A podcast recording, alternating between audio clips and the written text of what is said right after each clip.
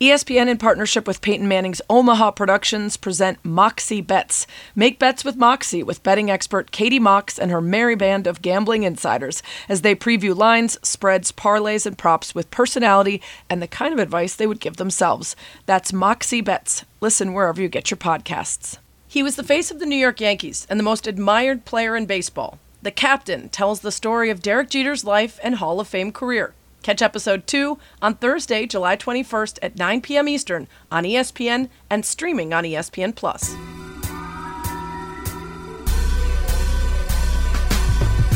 Welcome to That's What She Said with Sarah Spain, a podcast about, well, whatever the hell I want. Actors and musicians, athletes, comedians, neuroscientists, wine experts. If I find somebody interesting, I'm bringing them to you. We'll talk about how they became who they are, how they found success, battled failures, and how they ended up here talking to me. Hi, I'm Matt Quinn, and my honestly current dilemma is that my air conditioning is so loud. It is so loud. It's the loudest thing I've ever heard. Okay, well, you know, this is one of those issues that seems very important right at this moment. You know, how will you do a podcast with loud AC in the background? But actually, quite nice later. You have AC, thank God. And, you know, the loud hum sort of acts like a sound machine when you're sleeping. Bonus. So while I respect the annoyance at this exact moment, I reject this as a grievance, and I humbly suggest that you spin this annoyance into an opportunity for some gratitude practice. Thank goodness I'm lucky enough to have AC in the summer. And also, a reminder that last time you were on, your dilemma was a hole in your socks. So, life is good, man. Truly, you are a man of first world problems. That's what she said.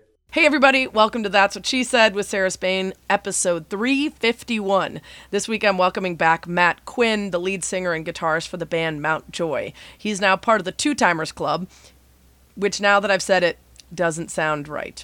I think we have to wait for higher numbers there to avoid uh, uh, uh, the unfortunate many meanings of two timing. Uh, all this to say just that Matt's been on the pod before. Uh, a year and some change ago, in fact. It was a few months after I went to see Mountjoy live for the first time. Uh, it was a drive-in show in the midst of COVID 2020, uh, and before I had the chance to meet Matt and the rest of the band and dive even deeper into their truly, truly excellent catalog. So if you're not familiar with Mountjoy, get familiar. They might just become your new favorite band five piece indie group Matt founded along with his guitarist uh, and high school buddy Sam Cooper. And they've got a bit of a sound that they say is influenced by Bob Dylan, Grateful Dead, Paul Simon, the Beatles, some contemporaries like Alabama Shakes, Vampire Weekend.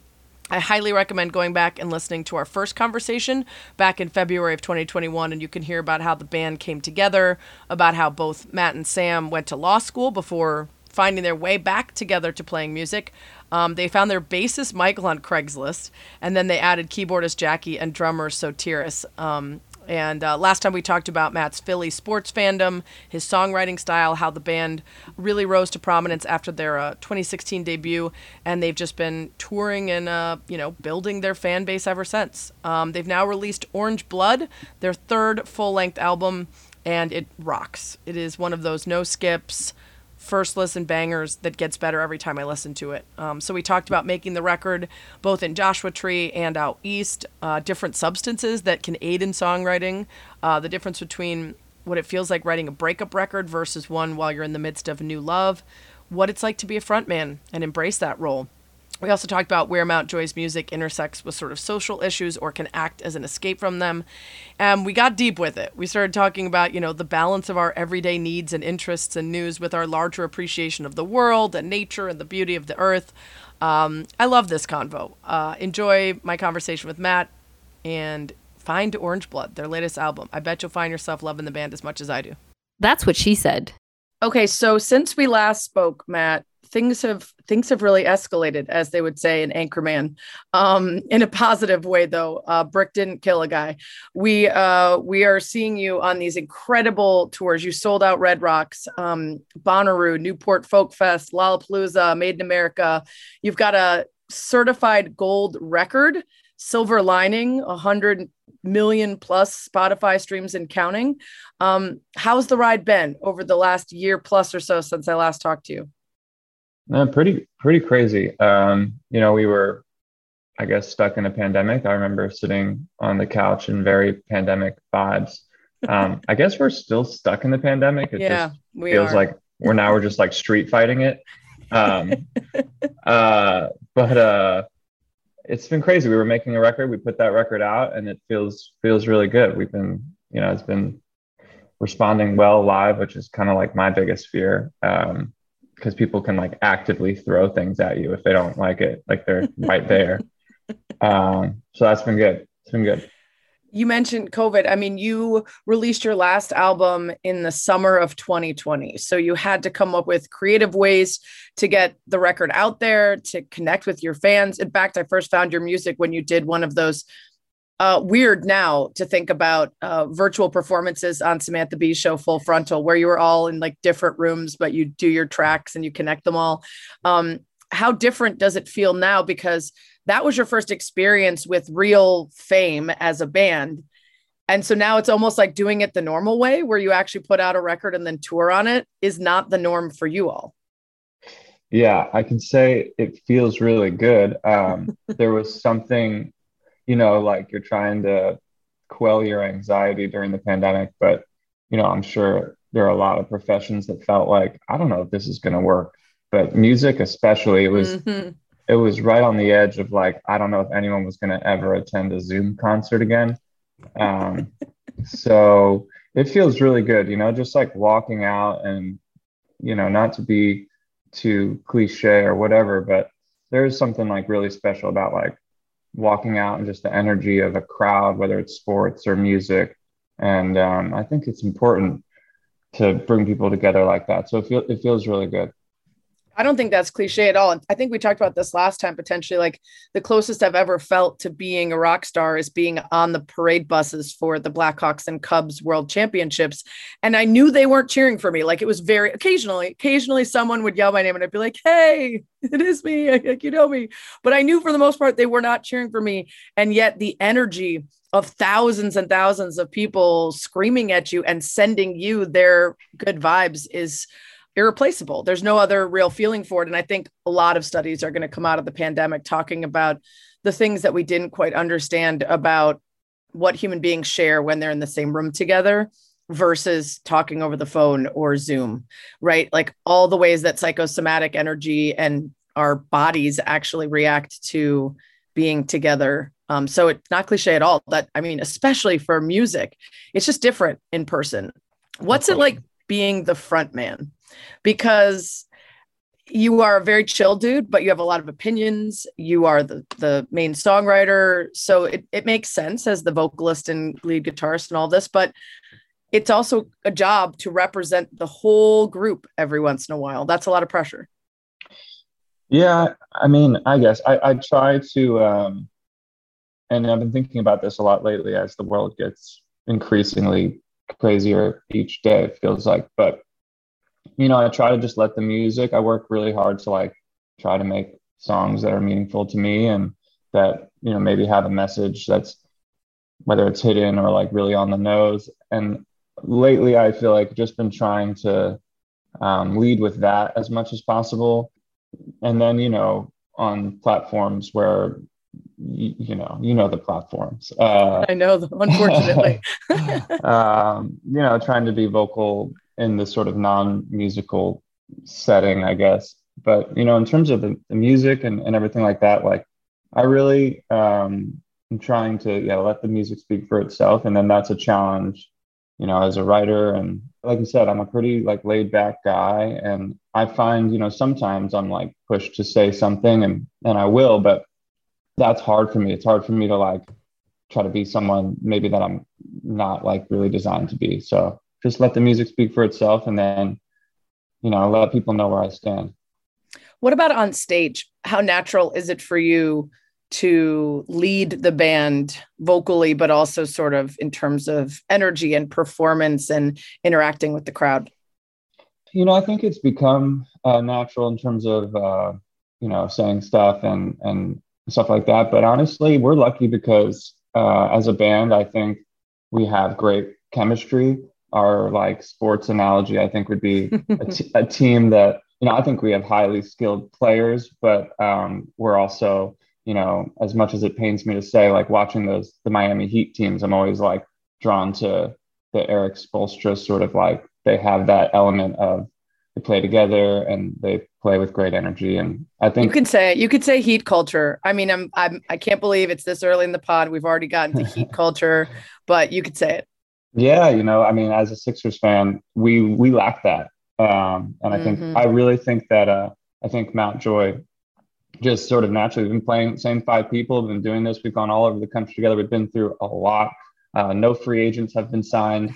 Um, it's just us, and we we have that energy together. And we we you know some nights I don't have that energy. You know, it's like it's it's hard traveling, and and other people pick it up. It's so uh, we're really lucky in that way. I wonder. I just rewatched Almost Famous, and there's this tension within the band about about Russell Hammond getting too much love. So how do you balance the members of the band wanting to do interviews or ask their opinion on the the new album or to be out front more or is there a natural sort of give and take? Yeah, I mean, I think like for me, I don't have any specific like you know, I have to do all the interviews or anything like that. I think it's it, it sort of happens naturally because I do write all the lyrics and um, the vast majority of the composing, you know, as far as songwriting um, is me. So, you know, as, if there are questions, um, sometimes we do group interviews and it, it can actually be a little bit awkward because if the questions are more specific to the, the songs, then it's a little bit weird, you know, like if you um, wrote an article about something and like the entire around the horn cast sat there to answer questions about it it's like it feels a little bit off so right. it kind of naturally finds its way but if someone wants to you know talk about the piano playing or things that i, I didn't do or, or didn't have like a soul you know i guess ownership feels like a terrible word for that but um yeah. you know then then it, it's it's more obvious and and i think we do we do a decent job. I mean i guess that's maybe a better question for the rest of the band. Maybe they're sitting somewhere like uh, very upset at this podcast oh don't worry. I'm going to interview all of them separately and then add their their opinions into this at the end so that they can get in you know all those digs that they've been holding back. Um you mentioned the writing. So you have this new album orange blood. It's absolutely fantastic. And all bands are different and who writes and who creates and, and then when the song is is first born the evolution of it and the different iterations before it becomes the album version and the and the version that you play live. So for you specifically and for your band maybe technically in addition to creatively can you take me through like the birth and evolution of a new song? Yeah well i mean it's been different. We've made three albums and what i one thing i think is cool is like each one has been pretty different. Um, this one was most similar to the first one in that the first one there was no band. Um, it was just Sam and I out in um, Los Angeles writing songs and putting them together. And then once we we had the song recorded, we, we realized we needed a band to go play it, and that was you know the genesis of Mount Joy. But uh, then the second one was more of like everyone kind of got thrown into the fire. We've been touring really hard, and you know you get thrown into a studio for a limited amount of time, and had some song ideas that I had, but you know you're really leaning on each other to, to kind of fill it out a little more and then obviously this third album orange blood is made during a pandemic where i'm on the east coast with sam uh, we rented a barn which was really cool um, on this woman's property she had it like up on either craigslist or zillow and we oh, found so it. rock star of you to dis and or or jj watt um, you know, disappear to a log cabin or a barn and get your shit together. I guarantee you, JJ Watt's version of a log cabin and uh, and what ours yes. was were like very different. His but, did um, have an elevator, so I'm I'm a little suspect still on exactly what log cabin has an elevator. Yeah, no, no, this was uh his was like the Taj Mahal compared to ours. I guarantee it. Um, but no, it was a great space, and uh, we actually recorded some of the songs in there and we would just go there kind of like treat it like a nine to five and just write and hang and honestly the world was in such a crazy state that it felt really good to like have a place to go that um, for the most part didn't have covid and um, and just make music. And so we would we would write the songs there. We flew in our producer who made some of the first songs caleb nelson and he did an amazing job. Like some of it was recorded right there in the barn. And then you know, we flew out to LA. We were sending demos around to the band who were, some of them were in LA and some of them were in, uh, Jackie was in Portland, Oregon. And they're just such talented musicians that for them, it's like you know they see the they see what's happening and they see where they can fit in. And and we're lucky because you know when they when they get on a on a track they just they make it better kaley cuoco for priceline. Ready to go to your happy place for a happy price? Well why didn't you say so? Just download the priceline app right now and save up to 60% on hotels. So whether it's cousin kevin's kazoo concert in kansas city go kevin! Or becky's bachelorette bash in bermuda you never have to miss a trip ever again. So download the priceline app today. Your savings are waiting. Go to your happy place for a happy price. Go to your happy price, Priceline. You've done some interviews about the album, and uh, the there's a track called Orange Blood. It's also the title of the album, and you said Orange Blood is the light that rises each morning and decorates our world, regardless of what's happening in your world. We're all connected by this energy, and we really are so important to each other, despite the forces that divide us. You also said, "My dream for this record is that it gives people a chance to be present and connect with something outside of the daily doom scroll." All of that checks out. I think it's like those things that we've all been thinking about and having to face head on over the last couple years during the pandemic, but also there's so much imagery in this album that feels like and has been described as sort of a desert acid trip. Um, so i'm it's funny to think that you were in a barn on the east coast. You mentioned in one of the interviews you were in joshua tree. Who was there and when was that? And was that sort of a little kernel that inspired the rest of the album yeah, so um, I don't exactly know when it was, but at some point during this incredibly long um, pandemic that we're going through, towards the beginning, I, I was actually living in Los Angeles, but I had kind of gotten stuck in New York City. I went to see about my now girlfriend. Um, went to see about a girl. Exactly. Thank you for getting the reference. Um, I went to uh, New York City thinking I was going to move in with a new lady and this was early March of the start of the pandemic. And obviously, things got pretty tricky in New York City in March of 2020, um, which is a whole nother podcast, I guess. But, uh, you know, so at that point, I decided to, to move. I grew up in Philly, decided to move home. Like, I was like, all right, you know, I'm going to be the, the first good boyfriend move is going to get, get this girl out of New York City. Um, and so we moved down to Philly, but I actually still had an apartment in LA because my plan was to go back there. And so we moved, we were going to move our stuff out of LA. And in doing so, we stopped in Joshua Tree.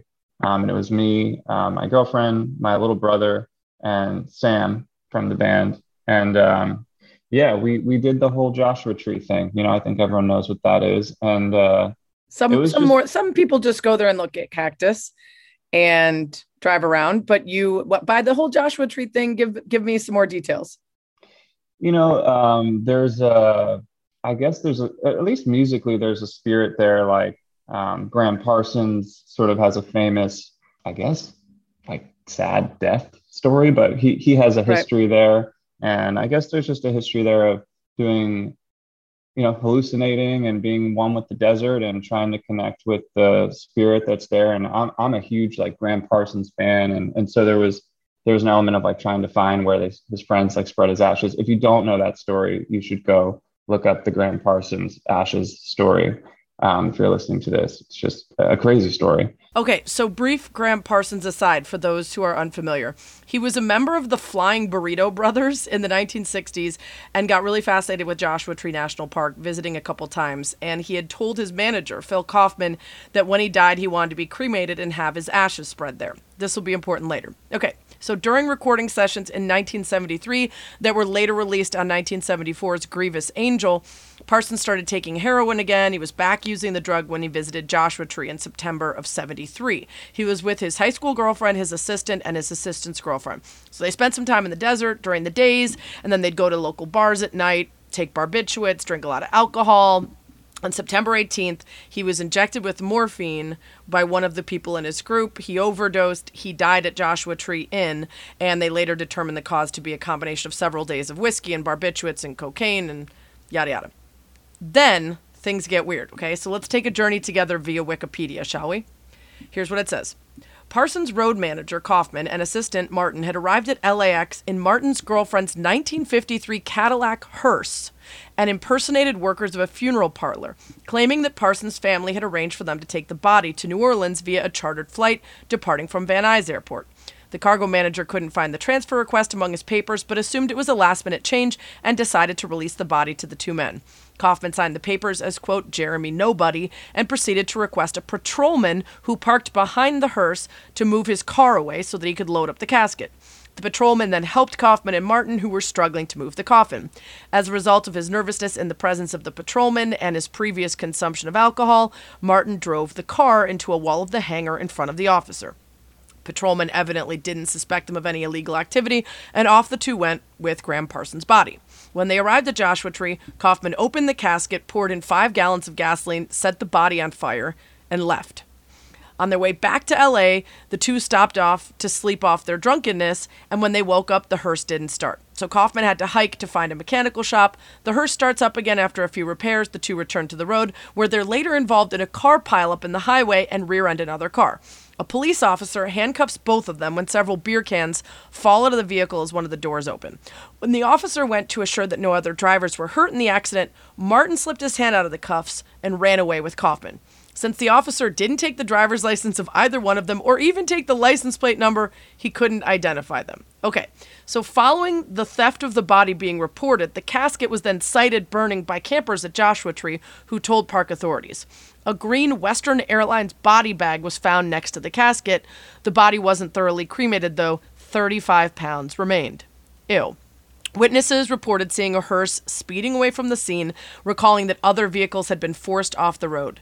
After mugshots of the perpetrators were shown to witnesses from the airport, investigator Joe Hamilton declared the police were close to identifying, and Kaufman and Martin were indeed identified from the mugshots, arrested, and charged with grand theft. They were given 30 day suspended jail sentences, fined $300 each for misdemeanor theft, and charged $708 for funeral home expenses. Kaufman threw a benefit party to raise funds to pay the fines of the funeral. The event was called Kaufman's Coffin Caper Concert. It was DJ'd by Dr. Demento, and they served beer in bottles with the figure of Gram Parsons on the label and the inscription Gram Pilsner, a stiff drink for what ails you. A L E S. So, yeah, that's the Gram Parsons story.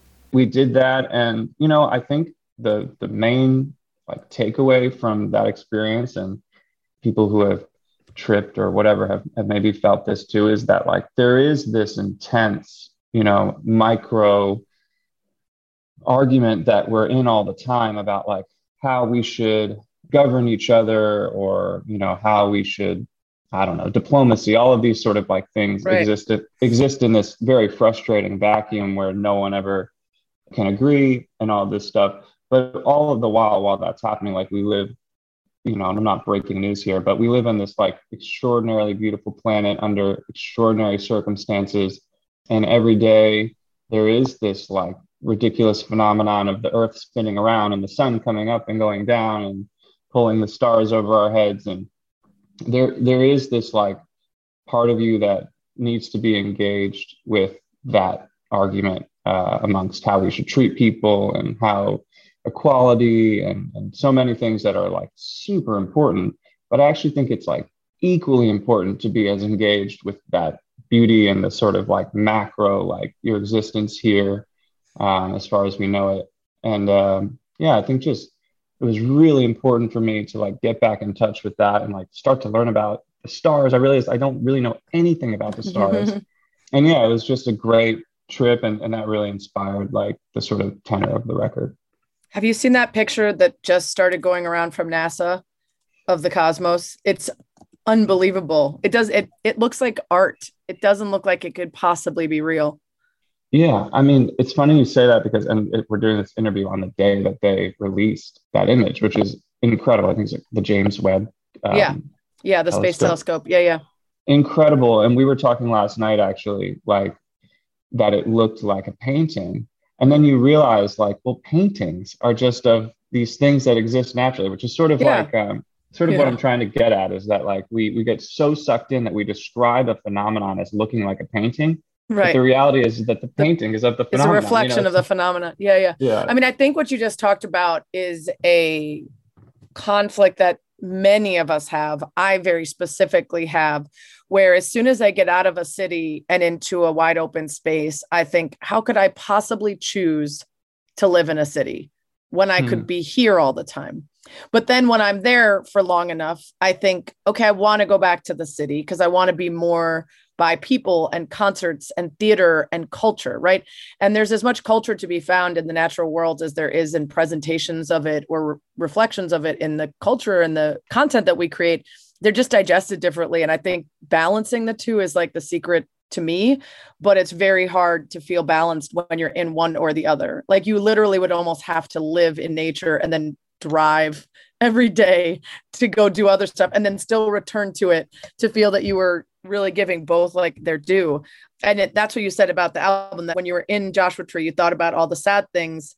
And you said we wanted to build something that found beauty in the fact that the world has always been crazy. We were trying to find a way to be present enough to appreciate our surroundings, even if they're in decay.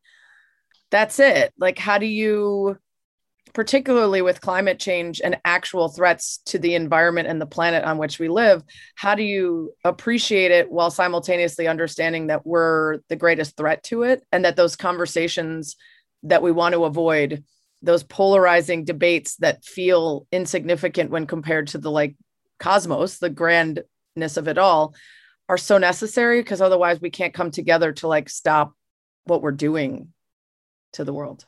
Yeah, I mean, if I had like a really good answer for that, like, uh, you know, it wasn't even a question, so I can't yeah. blame you for not having one. no, but but you're you're you're nailing it. Like, I think um, I think that the truth is is, and what I what I try to remind myself, and and during the process of making this, is that like, there's this feeling I have that like, you know, we become this very tribal thing uh, to, to the point you're making where, where you know maybe half the people or, or hopefully more agree with you and then so there are some detractors. But i think the reality is is that you can get really caught up in the detractors or you can get really focused on people that are, are with you and the people that you know really believe in what you're saying. And i think we do you and i have talked about this i think you know about that there are people who disagree with you uh, about climate change or, or whatever it is. And and that's preposterous to you and i but it doesn't really matter you know like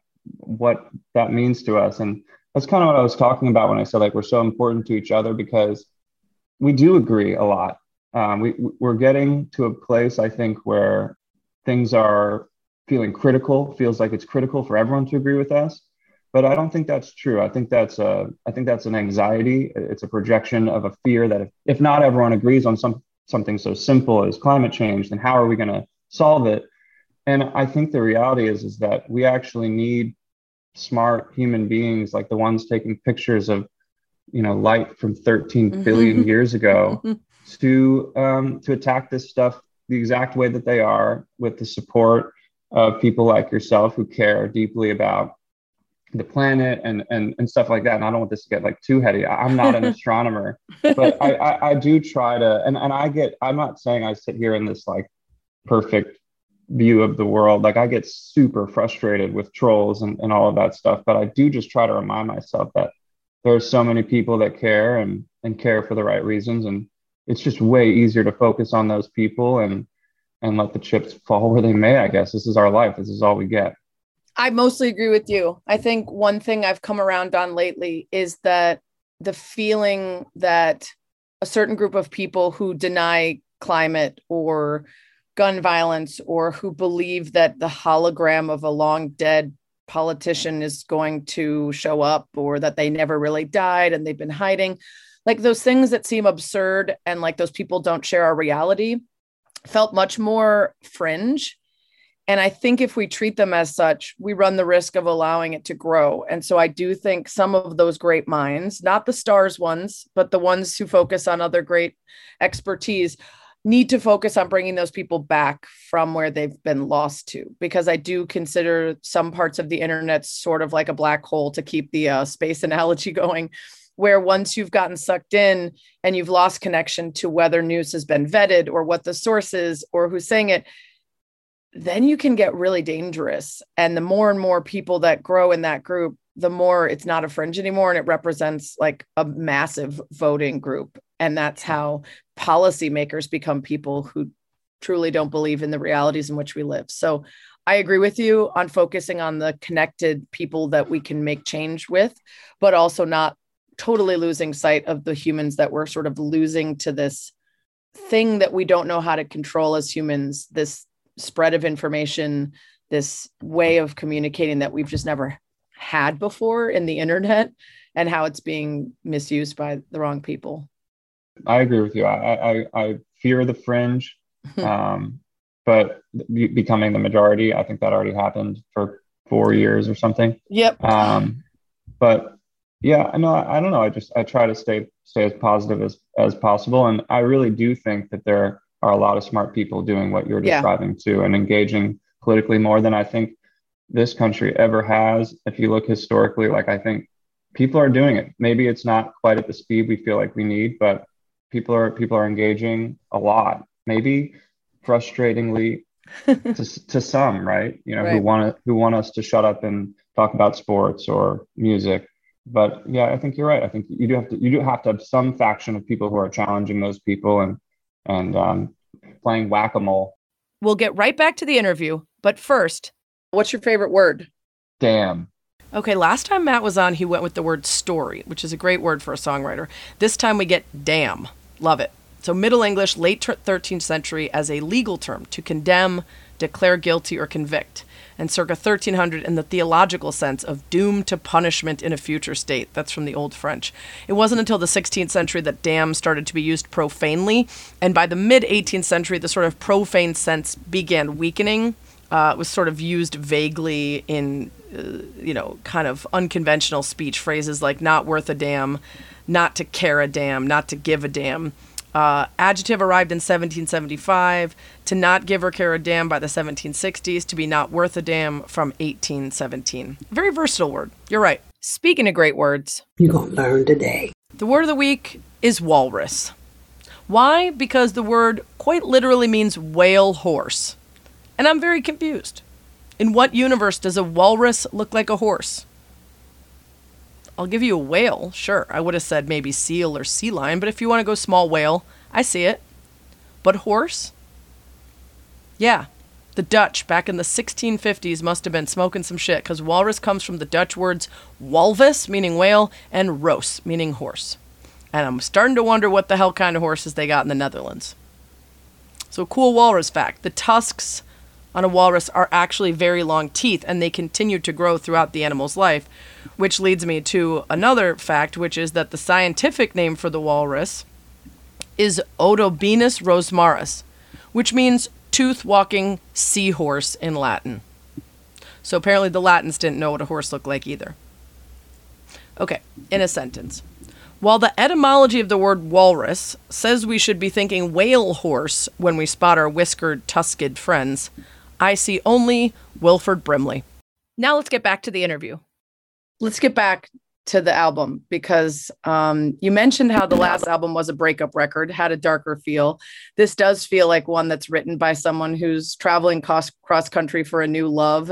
And um, I've met your your gorgeous girlfriend. She seems to inspire quite a bit of this, including Portuguese um, that you sing in on Orange Blood, and of course the sweetness and the sort of young love vibes of Bathroom Light. So, talk about how you write differently. One of my favorite quotes is the best work is done while the heart is breaking or overflowing. And I feel like that's, I mean, Adele is our greatest proof of that, right? She's like always on a on a rough ride between being totally in love or falling apart. How did it feel different writing because you were in a different space? Oh man, I was in such a different space. The second record, I had broken up with my long term girlfriend, I think like a week before we went into the studio. So obviously it was fizzling out in the writing phase, and then it came to a uh, halt right before. Whereas this one, in a pandemic, falling in love, hoping that, you know, that feeling of like the chase and really hoping that like I could, you know, secure love, I guess. So it was a totally opposite experience. And I think when you're in those things, the cool thing, and maybe what you're describing um, about like writing being easier in those moments is like you're so in it that you don't realize like I'm making a certain thing. It's just like yeah. It's uh that and that's the key, right? Is like not having that metacognition because that's the kind of thing that kills writing is like I'm writing about this thing and it's going to be really good. Um, I think you just have to be you know a reporter more you know of just like this is what's happening and it's insane and everyone goes through this and yeah i think Flow. that Yeah. yeah exactly you get into a flow state NPR's Nisha Venkat wrote about Orange Blood. Even if you've never been on the type of literal psychedelic journey Mount Joy weaves through in this song, Driving on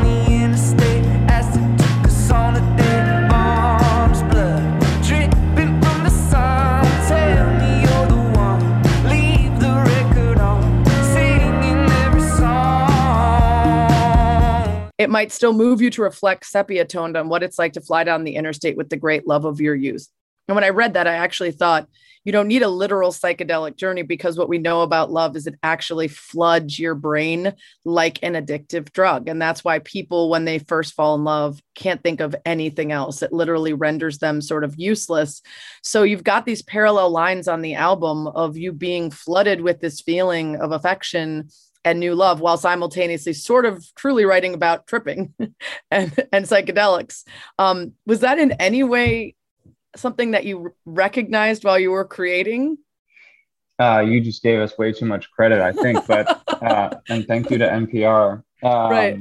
i don't know I, I like to think like i've been writing songs for a long time and i really write my best songs when i'm just like 2 a.m subconscious strumming a guitar and just letting it flow. I keep my phone on voice notes. I keep my voice recorder on and just you know i'll go back and like listen to things on a plane ride and be like that's really something you know even though in the moment maybe it's just sort of gibberish or something. And i i think that the only credit i'll give ourselves is that i think when you're you know raking around in your subconscious like that's there's a lot of i don't understand you know the human subconscious and i think there's a lot of metaphor already built into um, the way we sort of mask our ego and I, I write about that a little bit in on this record too like how much of our personality is is like dumbing down i think are like probably very like poetic and Yeah. um and metaphorical subconscious even these people who say like oh i don't have a artistic bone in my body. It's like i think the human experience is like an incredible you know art display in so many ways all the time. So yeah if you can like tap into that in some way whether it's meditation or whatever it is like i think sometimes you, you get lucky with parallels like that. Would you say that you create from nothing most often well altered in some way and then edit when you're clearer? sometimes but you know it really it really depends i i i increasingly smoke weed to go to bed um okay, old man. if, if this yeah if this is a confessional um i'm i'm repenting for my sin There you Um, go. but um no so i and i do a lot of writing at night so i guess you could say that happens a decent amount but i'm usually not like you know stumbling drunk or something when i'm writing like i'm i'm usually pretty pretty You're usually there. not in Joshua Tree recreating uh, any Parsons projects. yeah yeah and, Yeah. and then that's a good example because I, I I wrote a lot of the songs about Joshua Tree, not actually in Joshua Tree. So if that gives you an idea. Right. Um, you the first song that you released was Lemon Tree, and it's about sort of leaving your body to music, but also like optimism and I, obviously turning you know lemons into lemonade and, and all of the analogies that can be pulled from it. But it feels like uh, your recent Instagram quote was uh, instead of I just found a lemon tree. It's a bad day for my enemies. You said it's a bad year for my enemies. Like things are going awesome. The band is kicking ass. Is this sort of like the mantra for you? This idea of um, creating joy or or creating goodness by choice. Yeah. I when I was like in high school and into college, I was like extremely depressed. Or I, you know, I had the phase. I think a lot of people go through that. And it, you know, it circles back every once in a while. The Sixers don't help. Yeah, Um really but, do. uh, no, but um, congrats on Harden for a long term deal. That's gonna work out great.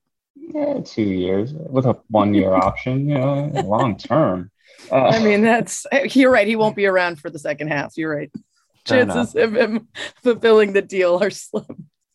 Harden, if you're listening, I, I will defend you for courtside tickets. Um, but uh, yeah, I mean, I, I think, anyways, when you go, when you kind of come out the other side of that, like one of the things that really helped me with my depression and anxiety is like that, that just like um, the idea that happiness is a choice and um, and that you can do it with the intention for other people.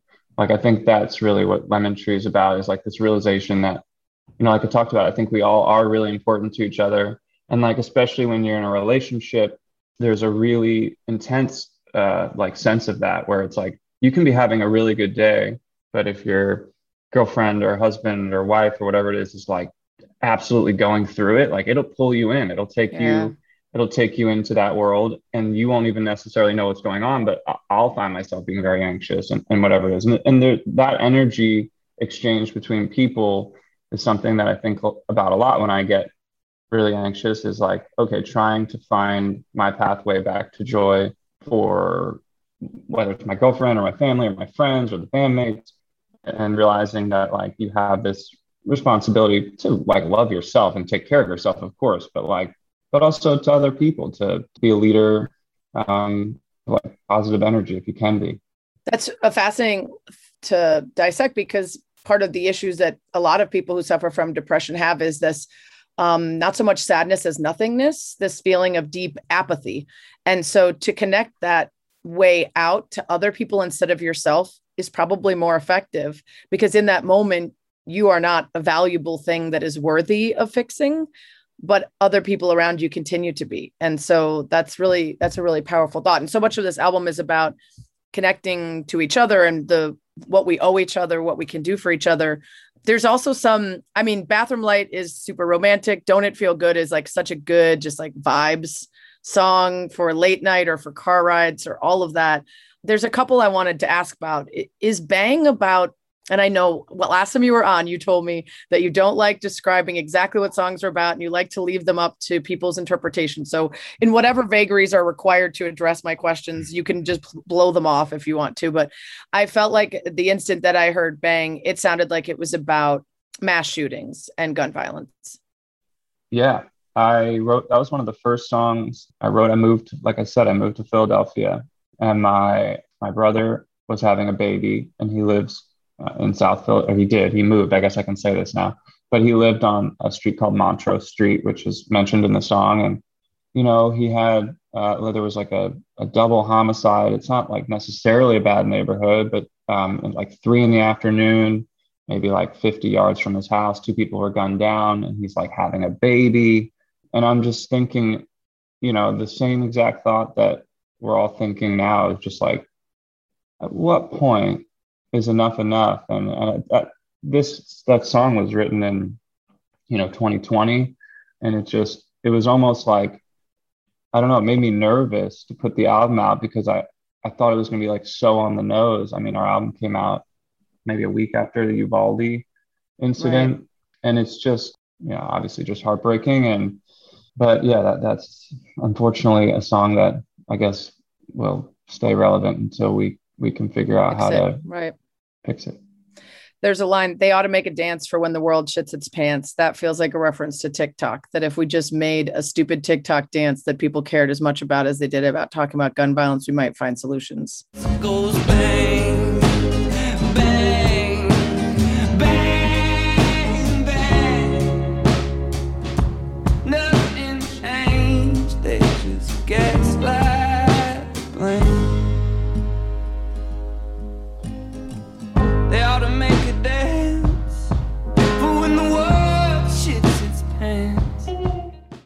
exactly yeah we are so sucked into our phones that if we could if someone Right. it feels like if someone could come up with a funny enough joke for Right. for, you know we could get out of this Right. All we need is like the uh the what the ice bucket challenge of yeah right. Like you need those ridiculous trends to take hold somehow to Just have these conversations.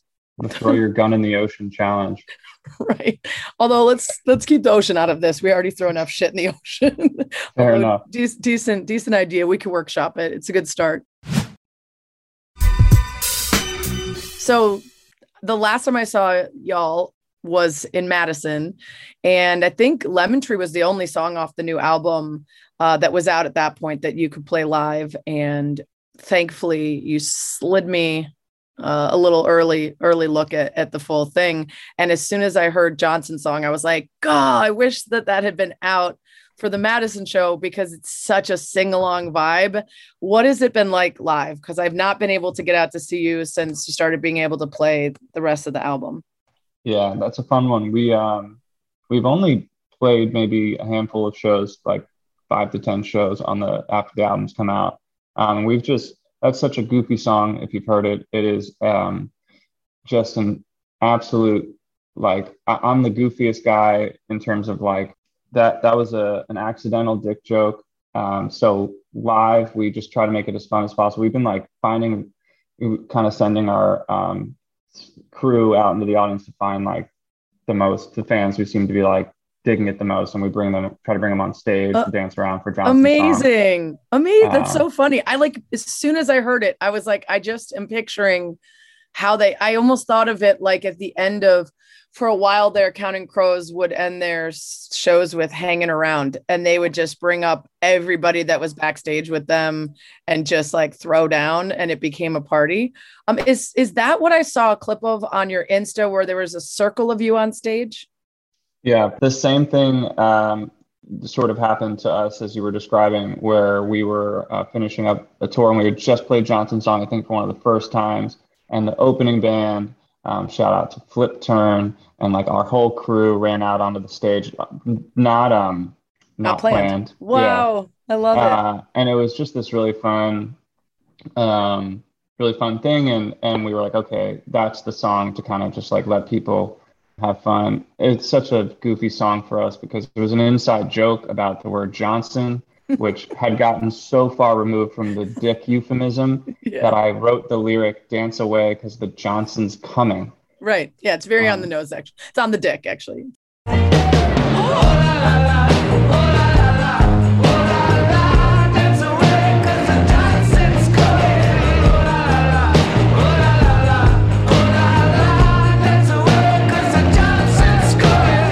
It wasn't until our producer we had recorded it and he's like this is like a weird dick joke right? And i was like no. And he was like are you serious? And i was like i swear i was like and i'm usually the one to be like making that joke. Right. and i, I sat like staring at a wall for like 10 minutes because i love the song. And like you know imagine you make something you really like and you realize there's a giant dildo in it and you're like Yep. oh my god. Um and but then you lean into it and you just make Yeah. it fun you know Yeah. so it's been good I think I like literally texted you and Sam the first time I heard it. I'm like, this is about dicks, right? And you were like, yeah, unfortunately, kind of, but it's sort of a long story. Um, but when you write a chorus like that, that like, oh la la la, oh la, and you know everyone's gonna like sing along, does it hit you right away? Or you're like, oh, this is catchy as hell. Like I I hit it, I nailed it. Or do you need to share it with others to like know that somebody else thinks the weird words you made up in your brain are good? You know, I'll give um, Sam a lot of credit for this because a lot of the process is like I'll play something like that for him on guitar, and he has a really good ear for like this is worth spending the next 50 hours on or something. um, and uh, yeah, I mean, he's usually like if he, if he likes it, then um, then I feel like we're in a good shape. Well, and that song's interesting because it is super playful, but it starts out with like heavy distortion. You know, like the vibe starts out and you don't expect it to go where it does. It's a little dark and like you're moving through a dark hallway, sort of like the storytelling of the song. And then it, you know, bursts open. Let's talk about Evergreen and Creed. Creed is in the music video. Creed has become a fan of the band and a friend of the band. This is, of course, Creed from The Office, um, whose real name is Creed.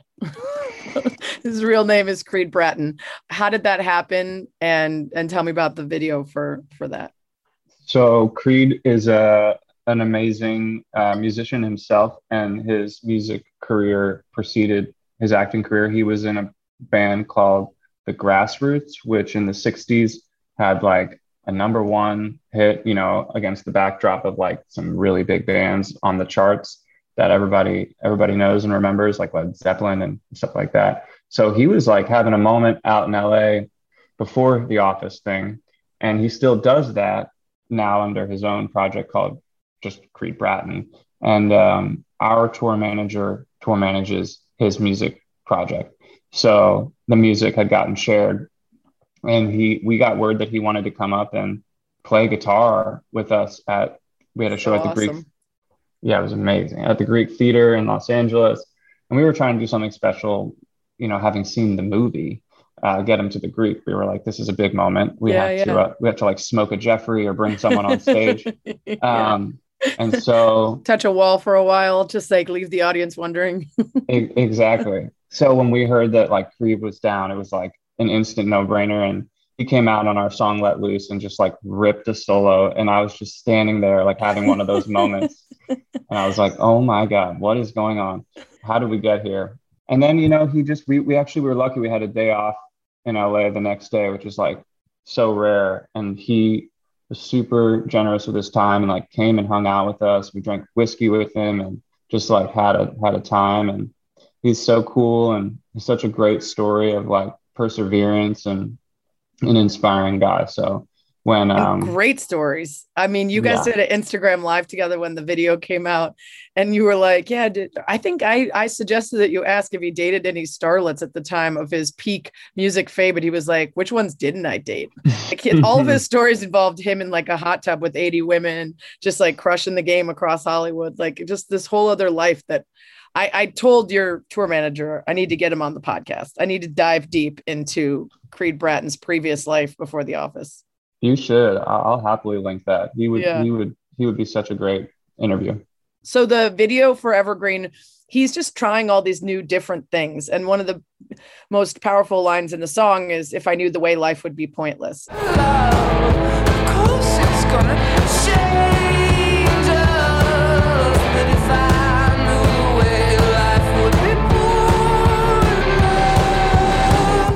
It's a really joyful, fun song, but there's some pretty serious energy like throughout it.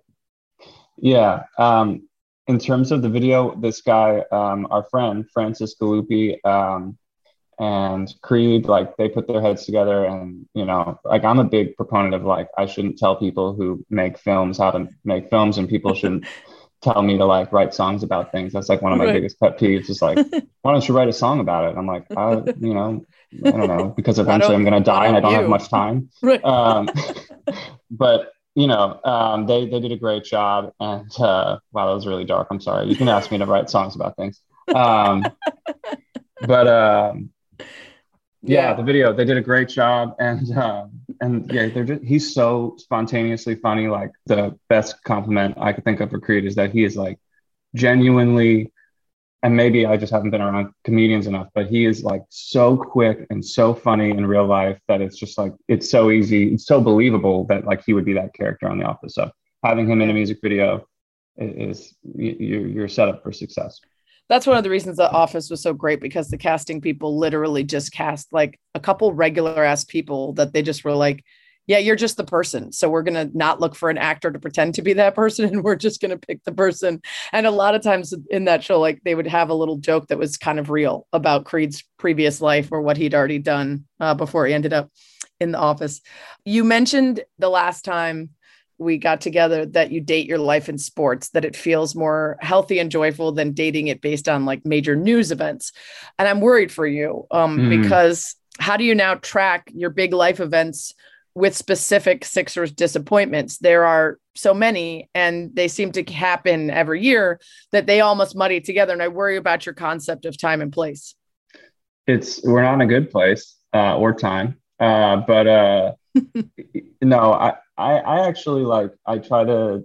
Um, there's something about the Philadelphia sports experience that's really specific, where it's like it's. I don't know if you ever watched the show like Silicon Valley. Yeah. Um, yeah. This guy. Yeah, where it's like exactly, but it's like we're never by the end of the season, like it's gonna completely come undone. Um, and it's That's such I'm- a good analogy. yeah and i i feel it in my spirit and in my like that like i know this mount joy thing like it's gonna like fit like we're in the middle of the season and it it feel i'm always fearful that like you know like i don't know like my acl is just gonna go flying into the third row or something like that and i feel like there's something there's something nice about the consistency of failure um That's so just- sad. Just been- allows you to settle in You have like Stockholm syndrome from your sports team. You're just no accepting it. You know what I'll say is that I've been through the, uh, uh, you know, obviously the, the Eagles won a Super Bowl relatively recently, and that was Yeah. incredible. I do think like I'll take the this type of fandom where like in all seriousness, the Sixers. My honest opinion is that I, I think if Embiid doesn't break both his shooting thumb and his literal face, um, I think we would have been, um, you know, even more competitive against the Heat, who are a very good team. And you know, maybe who knows? I, I always feel like the injury thing is sort of this thing that gets cast over in sports because you're like, oh, he's always injured. But I do think there is a certain amount of like statistical chance and, and, and luck that goes into injury. Obviously, guys are more injury prone. I get that. But, you know, uh, we're about to win that series. There's 20 seconds left in the game, and Siakam throws like the people's elbow into Embiid's face. And that changes the course of, of the playoffs for us. So I, I think there's reason to be optimistic about the Sixers. Not to mention, I've rooted for Phillies like baseball, like all different sports where they've just been horrible consistently. Yeah. Like no, playoffs aren't even in. You guys are in it. You guys are in it. You're relevant. Embiid is an MVP candidate. Like you, you get to be enjoying entire seasons, even if the end is tough. And I'll say this: Embiid, in terms of sports, and I really do love like sports teams, even and players, especially like outside of Philadelphia, because I just love watching athletes. Um, not in like a romantic way, but It's allowed if you do. They, a lot of what they do is sort of arousing. yeah um but i really do love like watching just sports in general too outside of philly but i truly in a as unbiased i can be like he Embiid's such a joy to root for and i feel super fortunate to like be a fan of his team and he's genuinely a funny guy i've never met him unfortunately but he, he makes me laugh off the court and he is like such a good player i mean if he can stay healthy. Like I, I really maybe I'm drinking the Kool Aid, but I think a healthy Embiid gives any team a chance to go all the way. Yeah, I totally agree. All right, so we got we got the plugs in for Harden and Embiid. So we've got two routes now to the courtside tickets. Um, is there anyone I'll else? take like I'll take like anywhere in the stadium actually. well, if you the band keeps having the success that it does, I think you will start to find that those things come pretty easily for you. So it's always awesome to talk to you. You know, I was going to make this whole pod without breaking the news that I'm going to Europe now when I was going to be seeing you at Red Rocks and the Salt Shed in Chicago. And now I've got to figure out a creative place to find you. I've been looking at the tour and now I'm to have to do some traveling to make it work. But, you know, Lake Como in Switzerland is a real tough call. you could do worse. That sounds pretty good. I, I might be breaking news here, but the other there may or may not be a way to watch the the show potentially from a secure internet connection in a, on a in boat an in a lake. international location. All right. Well, news not broken, just teased, and we will wait for the official word on that to come. Congratulations on everything. The album is freaking rad, and I'm so happy watching your crowds get bigger and bigger, and people catching on to how awesome you guys are. Yeah, thank you, Sarah. Thanks for having me. That's what she said. Oh, yeah. One more thing. This is a place for rants, raves, everything in between. Sometimes I'll complain. Sometimes I'll tell you to read something, listen to something, watch something, tell you a story. This week, Orange Blood, Mountjoy's album. Buy it, Google it, YouTube it, Spotify it. Go see Mountjoy live. Support live music. Support good music. Be cooler than your friends. Be cooler than your enemies. Orange Blood, fire it up. You can always tweet me at Sarah Spain if you got great guest suggestions, questions, or more. And you should always go to the iTunes or podcast app, subscribe, and follow That's What She Said with Sarah Spain. Rate it five stars, please. Give it a review. Maybe you'll show up on the pod. Thanks as always for lasting about an hour with me. That's what she said.